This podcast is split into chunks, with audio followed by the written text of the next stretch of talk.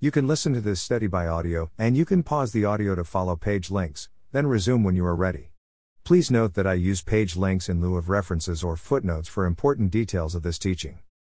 Abraham, by faith, has a coddled and pampered postmodern church has produced generations of coddled, pampered, spoiled, and rebellious people.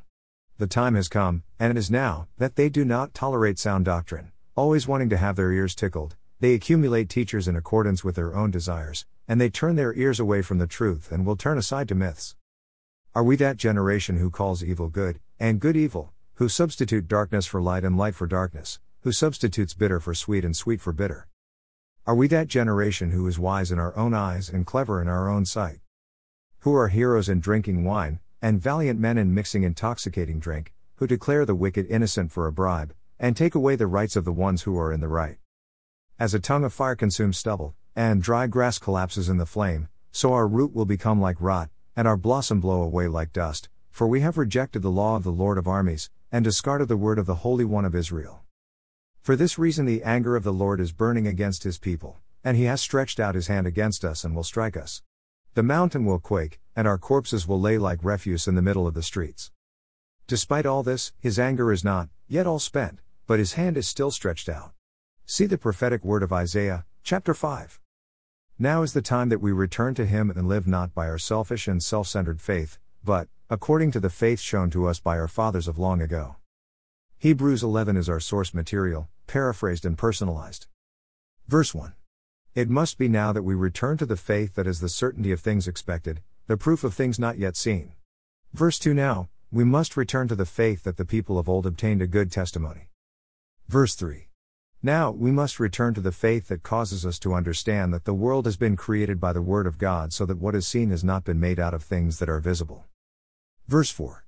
Now, we must return to the faith that Abel offered to God a better sacrifice than Cain, through which he was attested to be righteous, God testifying about his gifts, and through faith, though he is dead, he still speaks.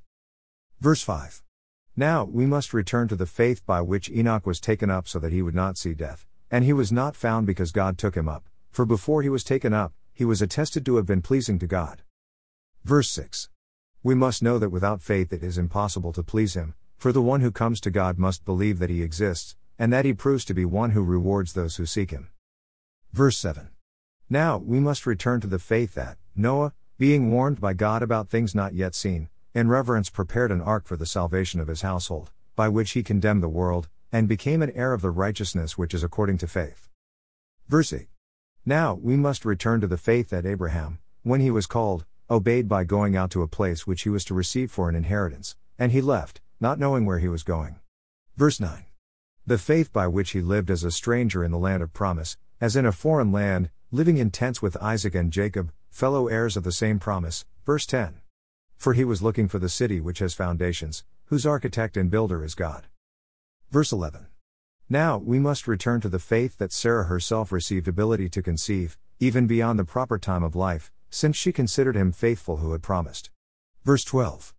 Therefore, even from one man, and one who was as good as dead at that, there were born descendants who were just as the stars of heaven in number, and as the innumerable grains of sand along the seashore. Verse 13. All these died in faith, without receiving the promises, but having seen and welcomed them from a distance, and having confessed that they were strangers and exiles on the earth. Verse 14. For those who say such things make it clear that they are seeking a country of their own. Verse 15. And indeed, if they had been thinking of that country which they left, they would have had opportunity to return. Verse 16. But as it is, they desire a better country, that is, a heavenly one. Therefore, God is not ashamed to be called their God, for he has prepared a city for them. Verse 17.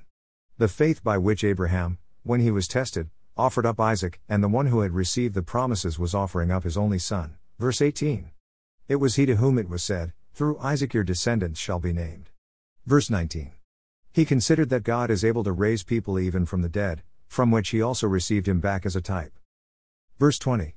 The faith by which Isaac blessed Jacob and Esau, even regarding things to come. Verse 21. The faith by which Jacob, as he was dying, blessed each of the sons of Joseph, and worshipped, leaning on the top of his staff. Verse 22. The faith by which Joseph, when he was dying, made mention of the exodus of the sons of Israel, and gave orders concerning his bones. Verse 23. The faith by which Moses, when he was born, was hidden for three months by his parents, because they saw he was a beautiful child, and they were not afraid of the king's edict. Verse 24. The faith by which Moses, when he had grown up, refused to be called the son of Pharaoh's daughter. Verse 25, choosing rather to endure ill treatment with the people of God than to enjoy the temporary pleasures of sin. Verse 26, considering the reproach of Christ greater riches than the treasures of Egypt, for he was looking to the reward. Verse 27. The faith by which he left Egypt, not fearing the wrath of the king, for he persevered, as though seeing him who is unseen. Verse 28. The faith by which he kept the Passover and the sprinkling of the blood, so that the destroyer of the firstborn would not touch them. Verse 29. The faith by which they passed through the Red Sea as through dry land, and the Egyptians, when they attempted it, were drowned. Verse 30. The faith by which the walls of Jericho fell down after the Israelites had marched around them for seven days. Verse 31. The faith by which the prostitute Rahab did not perish along with those who were disobedient, after she had welcomed the spies in peace. Verse 32. And what more shall I say?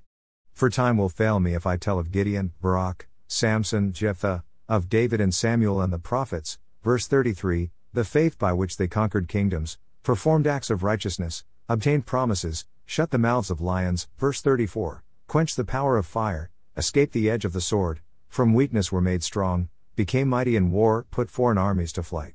Verse 35. The faith by which women received back their dead by resurrection, and others were tortured, not accepting their release, so that they might obtain a better resurrection. Verse 36. The faith by which others experienced mocking and flogging, and further, chains and imprisonment. Verse 37.